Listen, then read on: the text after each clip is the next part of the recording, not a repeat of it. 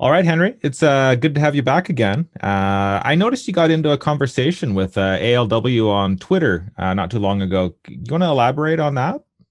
Oh, yeah, sure. Uh, it's great to be back. And um, Ars Cryptotica, episode three, right? Yep, yep. Before I get into that, I just want to say after that, let's talk about some uh, guests that we have coming on the show over the next few weeks. I think we're at three or four different guests that we have coming on. So that's pretty exciting uh, talking about all different things and directions and whatnot. Okay, so ALW. So I've been thinking, you know, in this work that I've been doing with the university system, um, developing uh, art for mental health awareness. We talked about the concept last week. And, um, you know, recently, again, you know, joining another platform, bringing my work and my sensibility to Refinable um, you know, previously to Uptick, to Rarible, and Mintable, it what you know, et cetera, et cetera. I'm, I'm, I'm kind of, I'm, I'm realizing that, and we've touched on this, the sort of the immaturity of the space in general as it is now. It's, it's being set up, you know, it's being corporatized, it's being platformed to be a kind of capitalistic mechanism for buying and selling collectibles or monetizing, you know, uh, real life events through ticket, uh, you know, through tickets uh, as NFT, etc. And you know, I, I, I, was having this conversation with the, the, university professor John, who's going to be a guest on the show, uh, about how difficult it is at the moment as these platforms are designed to really present to present a, a message right? An art-based message for social justice or for um, you know bettering humanity or raising awareness of crisis raising awareness of mental health because the the platforms as they're designed are just very mechanistically about you know like flipping houses. Like here's the here's this digital nft immaterial you know uh, image on the blockchain. Here's your digital rights to this image, and now you know you hold it and or go sell it. And it's sort of like, bam. There's not really any. There's no. There's nothing in the mechanism to to further the dialogue, right? You, you just have to depend on your social media as an artist to sort of like be an extension of what you're doing on the platforms. So the conversation I was having was uh, was spurred on by I don't somebody said I don't trust it trust when an artist says I'm going to donate the proceeds of the sale of my art to a charity because there's no way of proving that you know in the provenance of the work's sale you know how does the collector know for sure that that that collection goes to the charity that was sort of marketed to bring people to the work in the first place. And really when i think about you know the history of art and what art has always been you know as this sort of like um, guide of guide to transforming culture like slowly over time generally generationally art contributes to radical change in society right? Um, it's sort of always behind cultural revolutions. It's, it's always supporting um, you know, uh, Black Lives Matter. It supports it was the civil rights movement. Uh, you know, suffragists. Uh, whatever it, whatever the crisis of the day is, in hot. You know, in, in, it, I can remember when I was in Israel, um, in, on a, on a border check, there was a performance artist putting on a very risky performance of tolerance standing in the face of some uh, Israeli uh, military police at the checkpoint. So Palestinians, Palestinian Israelites that live in and around Jerusalem, and really uh, that whole area between Jerusalem and Gaza, it's, it's a whole thing is is very militarized, and in you know they kind of there's a there's a a lot of oppression. And so, in order for you to move around as a Palestinian Israelite, you have to carry with you walking papers. Now, walking papers are, you know, famously uh, something, a mechanism of apartheid. It was, you know, something that you saw um, in South Africa where, you know, blacks had to have walking papers, to, you know, to to move around what was a colonized, you know, dominant white power society at the time.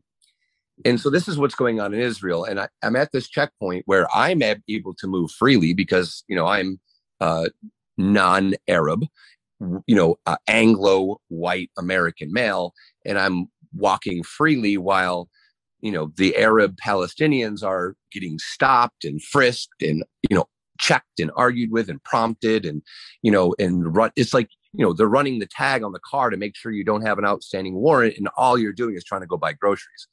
So, all that being said, here's this performer standing in the face of these military police and they're telling him to step down and he's not. That's his art. All right. Then that's happening in the moment.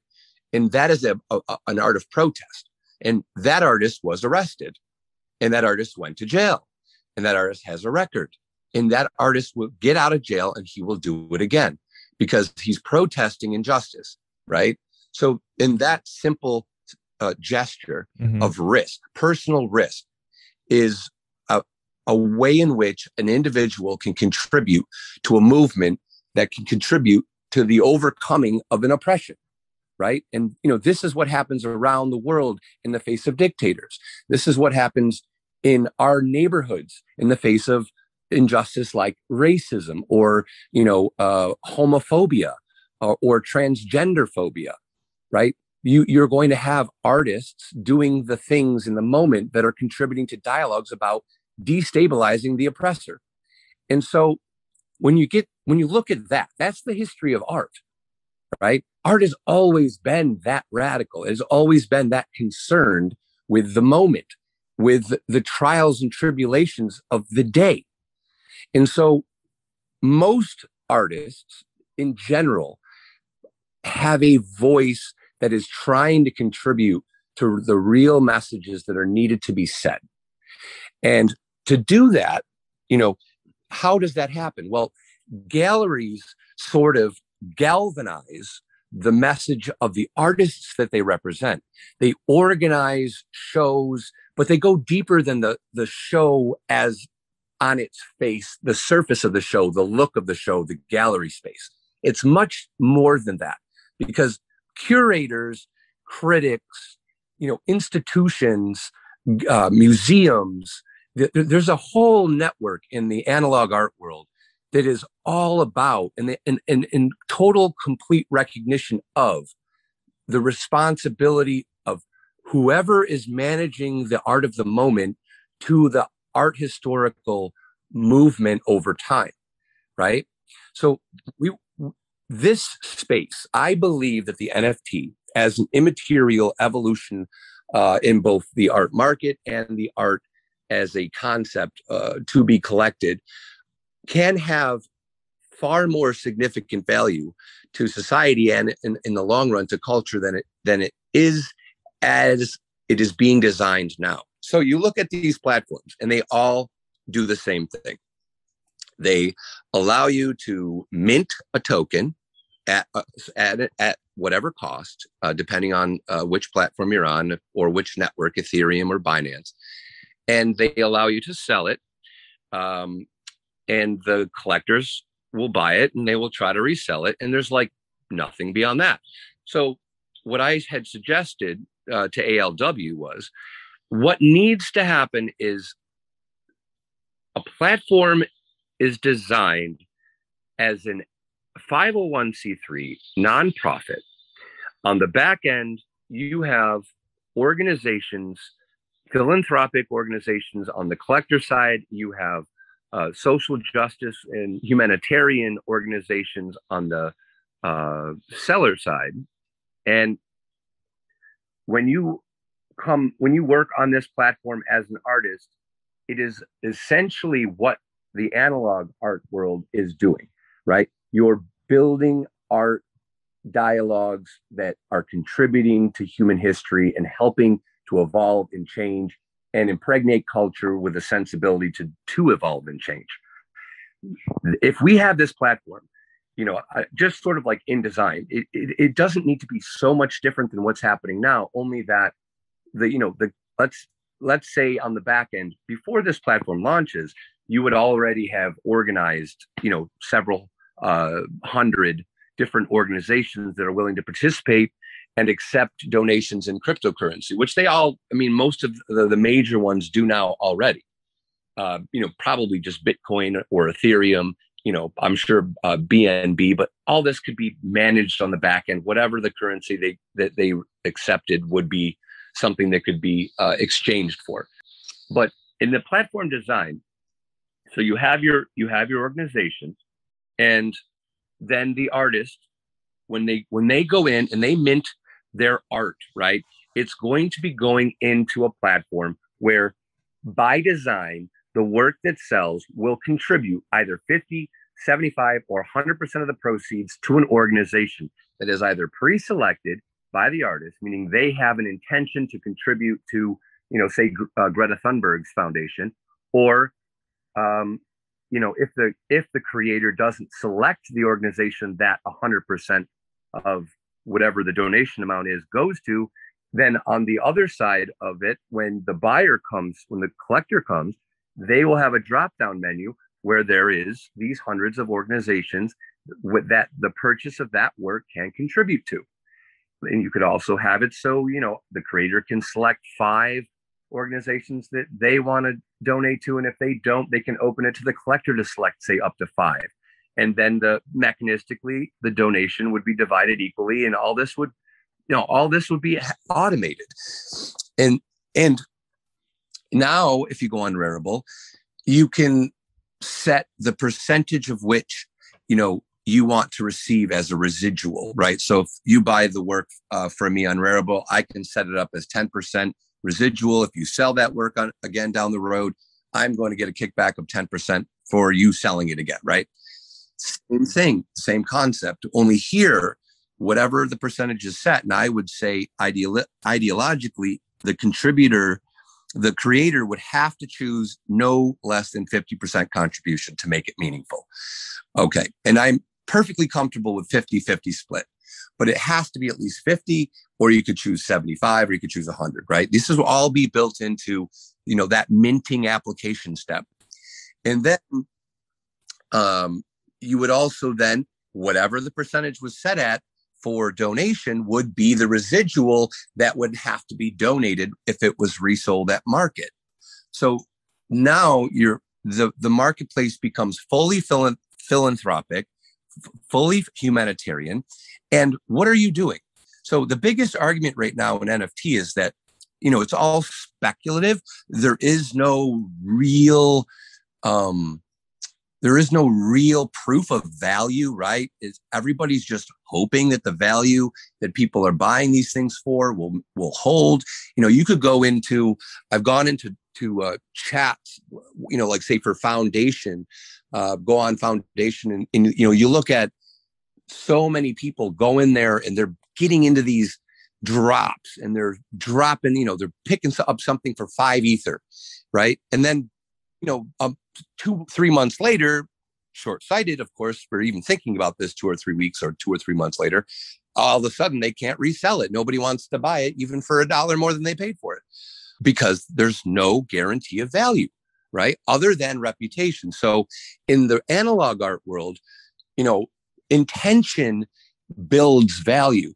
In the digital art world so far, there is no space for intention to become tangible right? My artistic intention, right, however well meaning, has no mechanism built into any of these platforms to become tangible.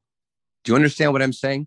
Like you, I can, I can have the intention to benefit mankind, but there's no way for me to benefit mankind other than to construct this paradigm in my social media world where I'm elaborating on the work that I'm doing, that I'm minting and selling. But beyond that, there's nothing tangible.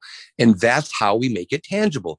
And by making the purchase of an NFT a process by which half of the sale, 75% or 100 is donated.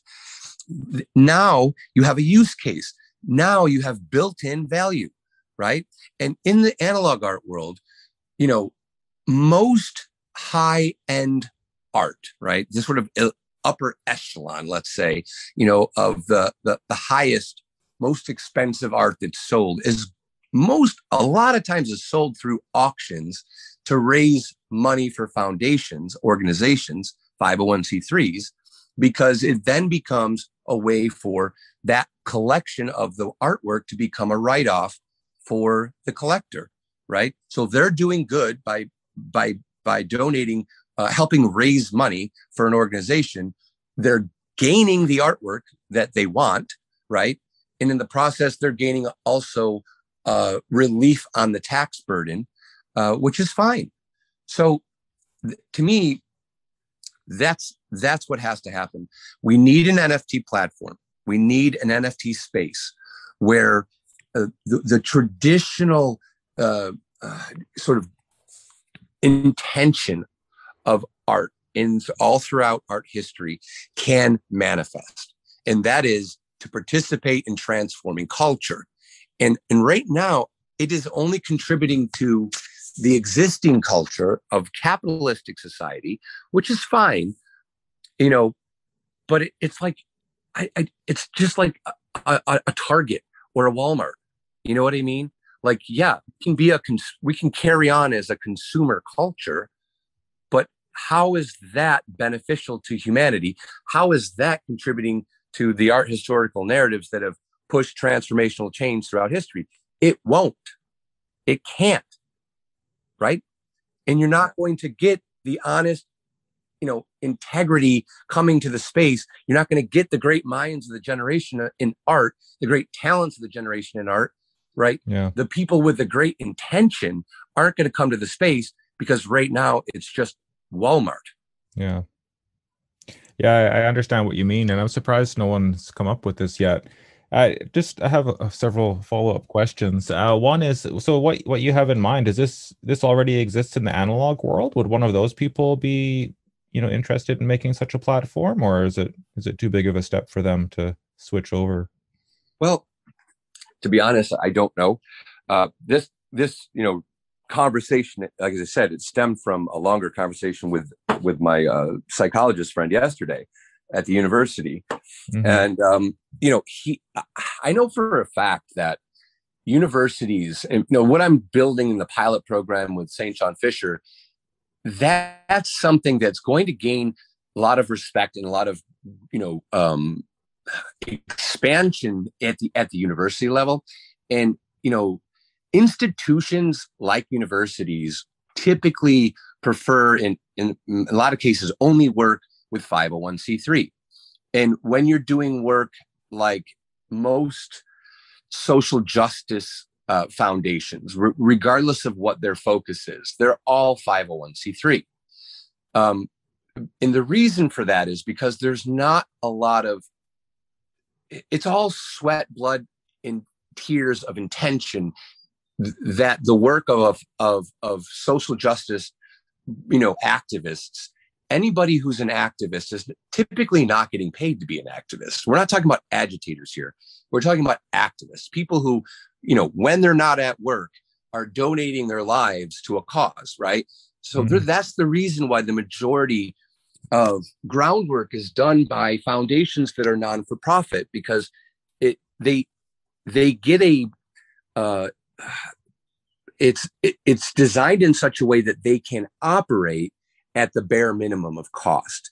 And, and so that's, that's really, really important. And, and I just know that the university system, as I'm working on this pilot program, I see a way in which it can work with a platform like the one I'm envisioning that there's a way of networking this, of, of building sort of a satellite of interest around a platform like this, where it doesn't just sit there as an, an economic, you know, um, m- machine. It is a, uh, a holistic organization of networks, all 501c3, all interrelated in the context of doing good work for humanity. it, that's that's yeah. It will the analog art world it, would they get involved in this? Yeah, but do can I reach the right person? I don't know. I mean, th- that effort is begun. I'm going to do this. I'm going to give at least give it my best effort. Mm-hmm. Maybe the best angle would be to go to one of the existing platforms and explain what you have in mind. And maybe, you know, it's pretty easy for them to just make a few clicks on their app and have some sort of, uh, you know, side program or something. And if, if there's interest, then they'll, they'll keep it going. You know what? I, I, I have thought about that and I don't think it's the right approach. The reason I say that is because you're their primary intention was never this. Okay. So already there's, for me, there's in principle, this is something that w- should start as its own entity with its with its highest level of integrity it would need to be run by people like me or like minded right it you got to realize that all of the models that are in place all of these that are existing now they're you know they're capitalistic by design. The people that are running them great. Nothing wrong with it right? But it's not they're not if they had this mindset they would have already done this. So i also don't want to be a subset right? Like you know a little thing that they do like I, I, I just, I, I find that in poor taste. I, I really feel like this is something that could be built very dynamically and could grow to something very, very important. Um, yeah. And I wouldn't want it to just be a subset of what they're doing, you know, now. I, I see what you mean. I, I, see what you mean. But what, what, what worries me is it's like asking my mom to like buy Bitcoin or something. You know, there's these different groups. We talked before about the analog people and the digital people, and I think, you know, realistically, the the mm, the best way to get it done would be to do that. Ho- hoping that one of these analog groups or people would suddenly just like learn how to make a website or platform that deals with cryptocurrencies. It's just, I don't. Do you think it's unrealistic? No. Or do you think there's No, I don't. I, I think there there are plenty of philanthropic minded uh, millionaires and billionaires in the world uh, who have awareness and interest in crypto. Um, I, I really think this is as simple as, you know, finding an investor that understands and then bringing that investor to people that can execute it on the dev side right? And I'm not saying you have to recreate the wheel. I'm not saying that ref- the refinable dev team uh, couldn't be the dev team that then built out the platform. What I'm saying is, I wouldn't want it to be part of refinable. It would have to have its own identity. And, you know, refinable isn't going to, um, you know, have refinable and then the subset of refinable with it, with its own identity. It's going to be like, okay, click here and you move over to the left into the philanthropic part of refinable. No that that's that's not interesting. What it needs to happen is because again it needs to be 501c3 you know how you can't have a company that's that's for profit be also non for profit right? Because in order for this concept which is very very much successful in the analog world to build out that network of organizations and institutions and universities, it would have to be from the ground up 501c3 nonprofit. And, you know, that's, that's the only way it's going to happen. So it's about finding the investor, which I don't think is impossible. And then from there, bringing it to whatever dev team, you know, you want. I mean, because there's certainly no shortage of dev teams that can build out an NFT marketplace you know? And it's not like this is that complex. I mean the, the, real work is going to be on the backside. You know it'll be organizational with uh, with bringing in the foundations to take the donations right? It's really going to be a quite uh, as far as i'm concerned it's going to be a very natural and beautiful process. And i think it's going to be a, a, another way of legitimizing the nft space because then you're going to be able to say to you know x y and z organization this is what we're doing and you know this is it's and it's for them it's a no-brainer because they're just they're saying okay yeah i'll accept the donations in bitcoin or whatever and all of a sudden now you have two, three, four hundred organizations that are associated with your NFT platform. All of that brings integrity worldwide. All of that brings in philanthropic interest worldwide. And now all of a sudden, you have money that can come to the space for the right reasons, not just to flip the house. Yeah. Okay. It's much clearer. I don't know why that didn't come to me before, but you're not asking my mom to do this. You're uh you're like going to go after Bill and Melinda Gates and see if they're interested in funding the project. That, that's that's what you mean, right? I mean, in abstract, yeah, it's somebody like a Bill and Melinda Gates. I mean, and even the Bill and Melinda Gates Foundation. I mean, they can accept donations.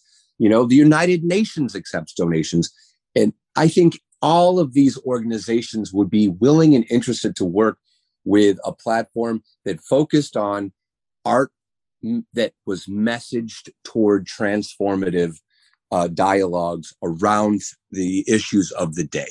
I, I, genuinely think that needs to happen. Yeah, yeah, I think I think it will. Another thing I was thinking of, you know, like these days with everything being digital, a lot of the, you know, collectors or even I think a lot of companies, they would probably int- be interested in this too. They they could, you know, buy NFTs that sort of support causes that they're interested in, and then easily put, you know, a copy of them or like a a thing on their blog or their web page and spread the message, keep the dialogue going. I, I think it I think it has a lot of potential.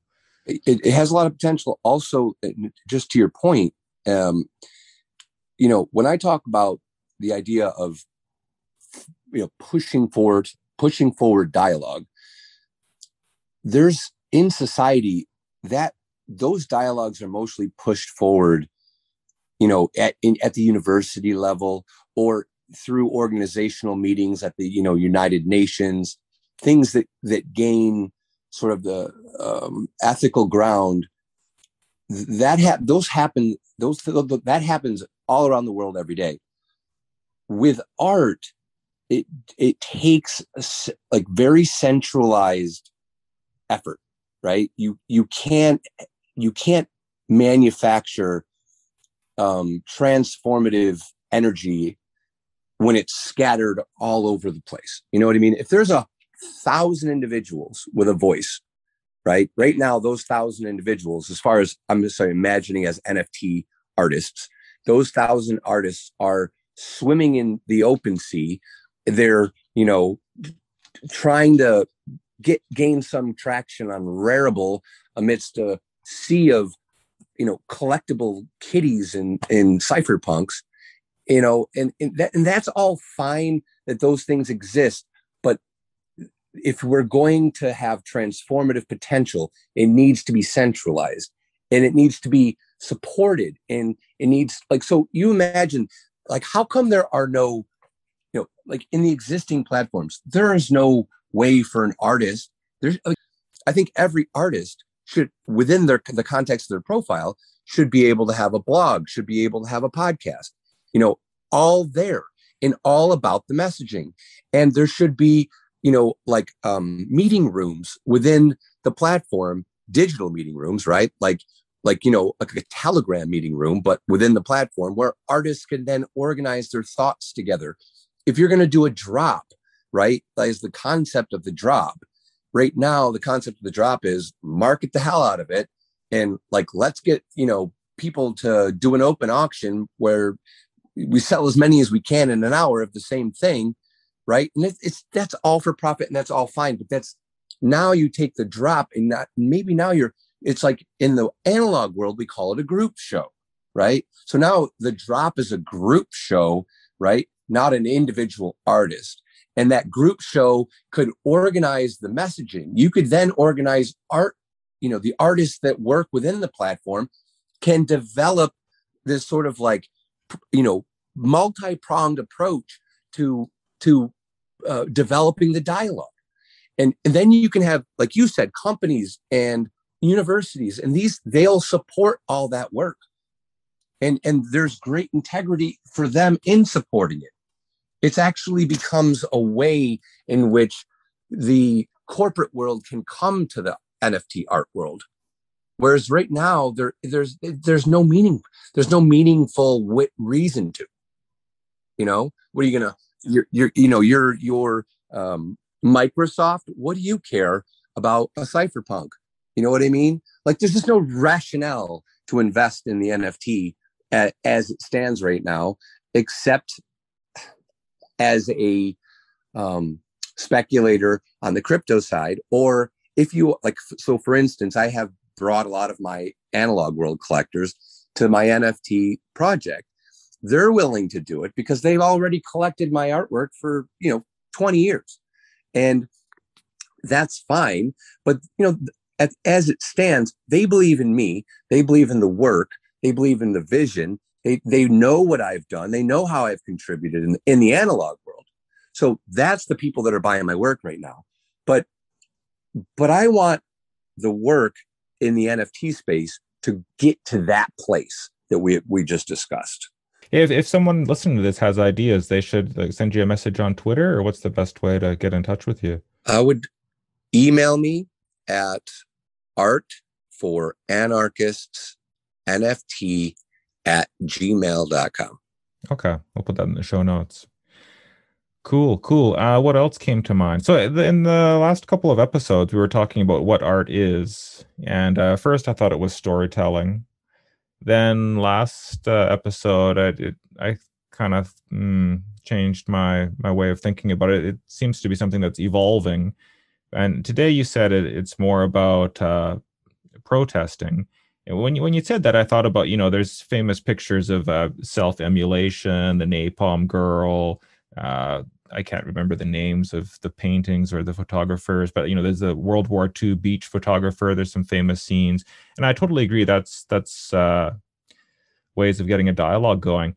But then on the other hand, like over here in Japan, I, I don't uh, go to that many museums, but the last one I went to, there was uh, some exhibition. There's an Italian uh, painter. His name's a bit hard, Arcimboldo. He he does like the vegetable face paintings, and in, in that mm-hmm. in that sense, like is, is, that a form of protest, or was he trying to get dialogue going, or was that is that a little bit different?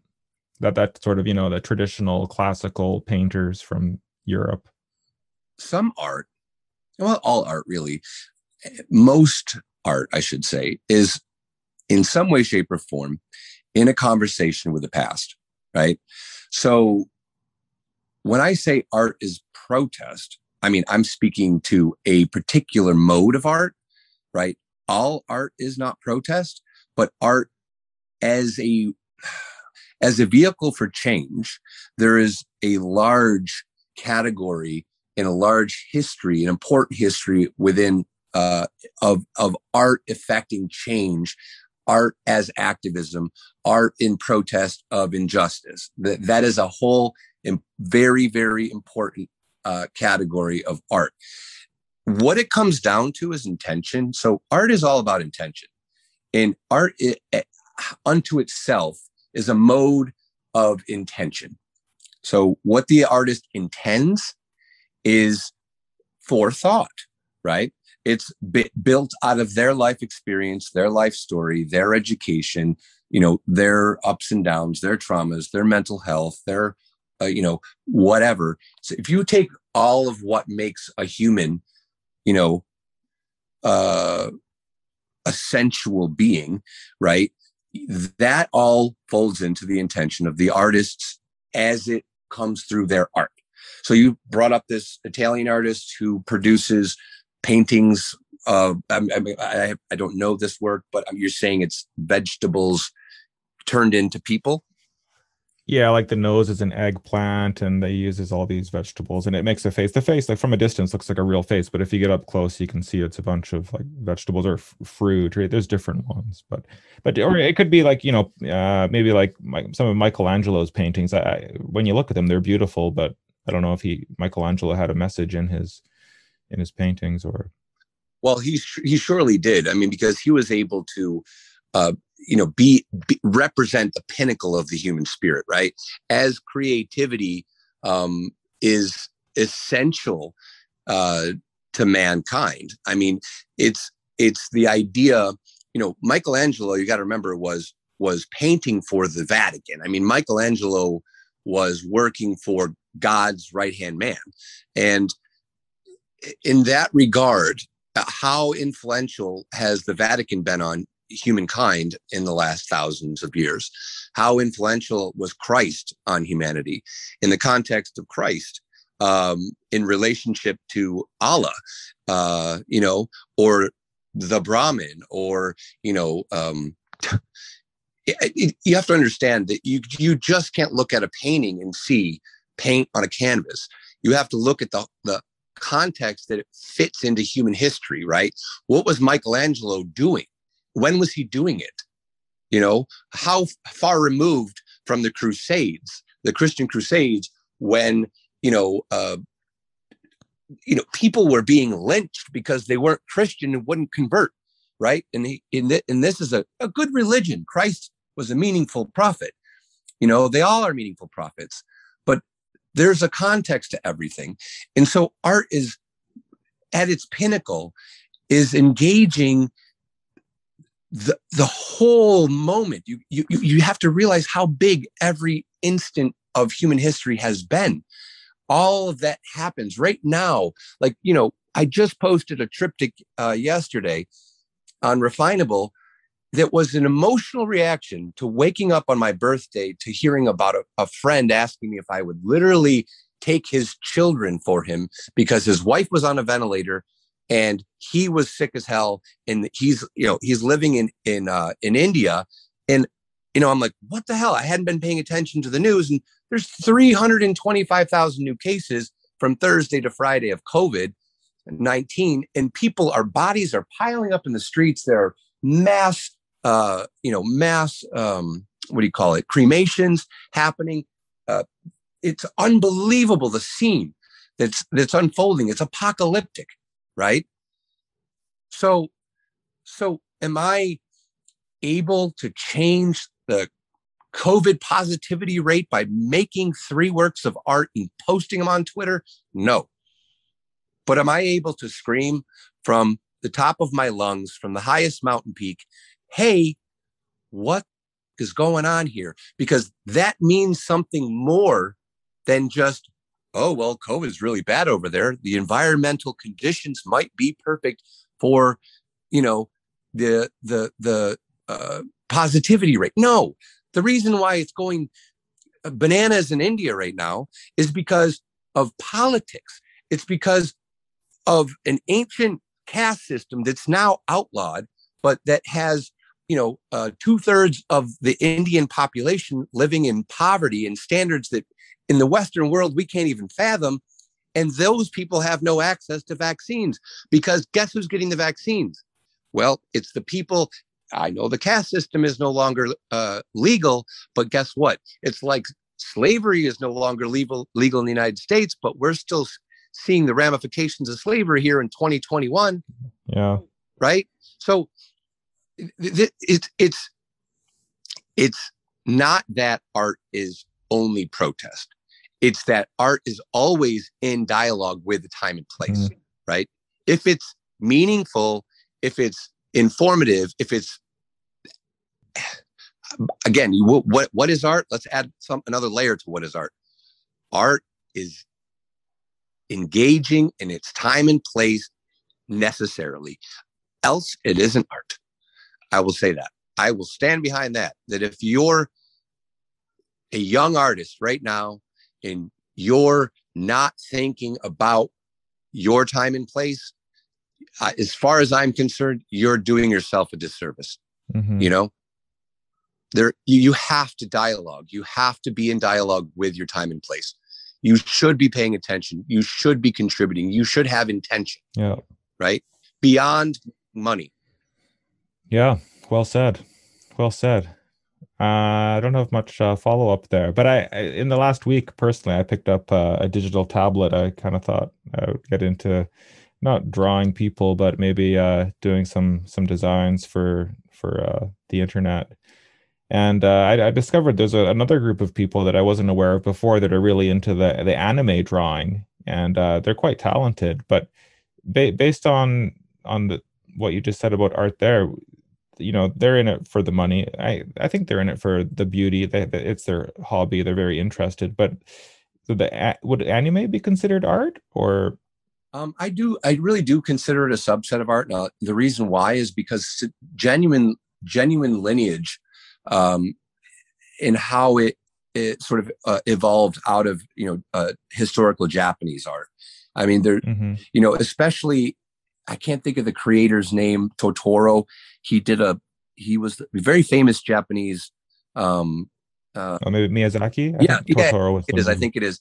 So, you know, I remember when my children were young. My daughter, who just actually graduated with her master's at University of Pittsburgh, I can say probably she was about five, was so enchanted by Totoro. And, you know, that's sort of the seeds of today's anime, which, you know, I think there's a lot of pros and cons. My my uh, teenagers now are obsessed with anime. Uh, so interesting that you brought up anime. Uh, but the anime that they're watching is kind of reminds me of like Pulp Fiction and something Quentin Tarantino would write the script for. It's it's extremely fantastical. It's very violent. Um, all of the figures are very sexualized, and you know, even for being young figures in a an an animation or what we would call historically a cartoon, although I'm glad that they're calling it anime. Um, um, only because they're they're bringing uh, to it more uh, real realistic uh, figuration. Uh, so animated, right? Animated figures mm-hmm. versus cartoon ish figures. So cartoon doesn't really imply um, figurative. So anyway, yes, anime has a, a great history, and it, it, it evolved out of uh, Japanese art forms. You know, and it, it has a particular cultural take that's also, and I've never been to Japan. I know you live in Japan, but I, I know that it's rooted in the sense and sensibility, you know, there. It, it, it absolutely has to be because it's so unique and it does, it hasn't evolved out of any place else. You see? So mm-hmm. there's a, there's a genuineness to it. There's a, there's a kind of beautiful, centered, organic, principled uniqueness that is undeniable. And in that way, you know, it's just organic and it, it, as as a as a voice as an artistic voice collectively anime speaks um you know is it all about its aesthetics i don't think so i think it really plays on you know the psychology of societal norms and extremes like you get you get these narratives that play off of like myth a lot of mythology comes to play um, a lot of history sort of uh, reimagining historical events comes to play. You you definitely get a lot of 20th century uh, um, uh, cinema tropes like cinematic tropes things that you would have seen in movies in the 20th century are getting folded into the anime and mm. you know yeah I, I, definitely see anime as as a pure art form for sure, uh, and I also see it as being a like loud bullhorn document of a generation of kids that are so different from my generation. You know, I mean, they're it, it's the I don't know what they call the generation of kids who are 12 13 14 now do you yeah i lost track i don't know But after after the millennials, right? Yeah, after the millennials. I mean, these kids think about their lives, mm. and I don't know what their kids' lives are like in Japan, but I can tell you that they're hyper aware of everything violence sexuality drugs death and you know anxiety mental health you know climate crisis uh, political unrest, racism, sexism, genderism. They're uh, my my 13 year old is I don't know how their heads don't explode because they've grown up with social media and you know you watch TikTok for an hour and it's like oh my god you know yeah, yeah. it so think about what it's like to be a kid that has had limitless access for their entire life to information. When I grew up, my access to information was sitting in front of a television. Yeah. If I wanted to. Going to the library. Right. Yeah. Hmm. Interesting. Okay. Uh, uh, maybe we should wrap this up pretty soon. At, at the beginning, uh, we didn't have a traditional start, but you you mentioned that there may be some special guests coming on. Do you want to talk about that? Ah, yes. So, uh, uh, two of the university professors um, that I'm working with at St. John Fisher, we're going to have them on to discuss uh, mental health and uh, awareness art, uh, the project itself specifically. And I'm also going to bring to bear in that conversation um, exactly what we were talking about today, and fundamentally how important it is that we find a way to develop an NFT platform that is more traditionally aligned with art historical precedents, um, it, where you have networks of organizations supporting the concepts, supporting the artists, and supporting the missions. Uh, you know, all with great intention. Uh, so that'll be that focus in that in that uh, conversation, and then um, I'm waiting to hear the date, but one of the maybe next week actually, the co the co-founder Nicholas Chan of uh, Refinable is going to come on and talk about Refinable, talk about the NFT market, uh, his platform, his vision, etc. So we'll have uh, Nicholas Chan on. Um, there is a an activist um, for uh, women's rights and uh, Black Lives Matters. lot very very uh, deeply rooted in uh, a lot of different movements in the United States for uh, for you know positive change for Black and Brown bodies, uh, oppressed uh, Black and Brown bodies, the issues of the day. You know, she's she's brilliant, uh, well connected.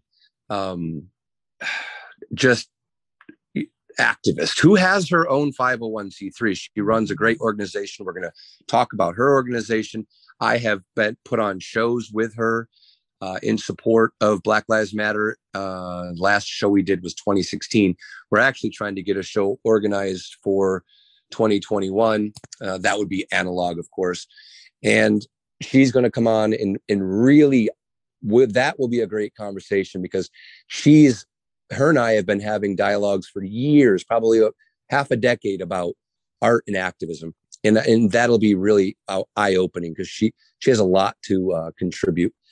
And then I have another uh, artist friend in, in mind uh, to come on the show. Um, his name's Daniel. He's out of New York City. Uh, he's a, he is a, an artist that came up with the street art movement, uh, who was uh, friends with a lot of the artists of the day, Keith Haring, uh, Basquiat, uh, quite successful in his own right, um, considers himself an outsider artist. Uh, but he is, I think, the interesting conversation with him is that he's outside the NFT market considering coming in. And I think that's a nice conversation to have because we want to ultimately try to bring, you know, the traditional analog artists to the NFT space, especially in the context of this platform that I was discussing.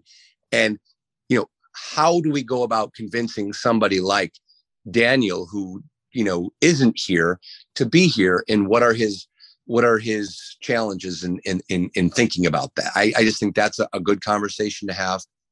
And so we have those four that we're lining up. Uh, exactly which order they're going to come. I'm not 100% sure yet because you know, I that we have to do this on Saturday morning at 9:30 because you're in Japan and I'm in New York uh, is an interesting time for people to have, you know, to be available. Let's just say. And so, like for instance, um, refinable Nicholas Chan is out of Hong Kong, and I know that like you, my morning is his night. Uh, so it, you know that that's what that's what we're up against. But those are some of the things that we have in the works coming forward. Sounds great. Sounds awesome. Okay, uh, let's wrap it up there. Uh, do you have anything else? That's we'll save it for next time.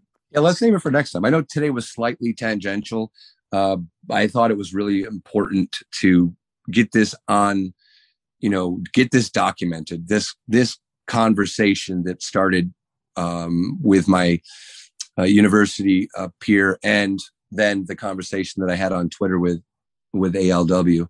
So, and I I think now that it's documented here, we can share this and try to develop uh, more interest in it, and we'll see where that goes. Yeah, get the dialogue going. Mm-hmm. All right. Thanks for your time. Yep. Thank you for having me.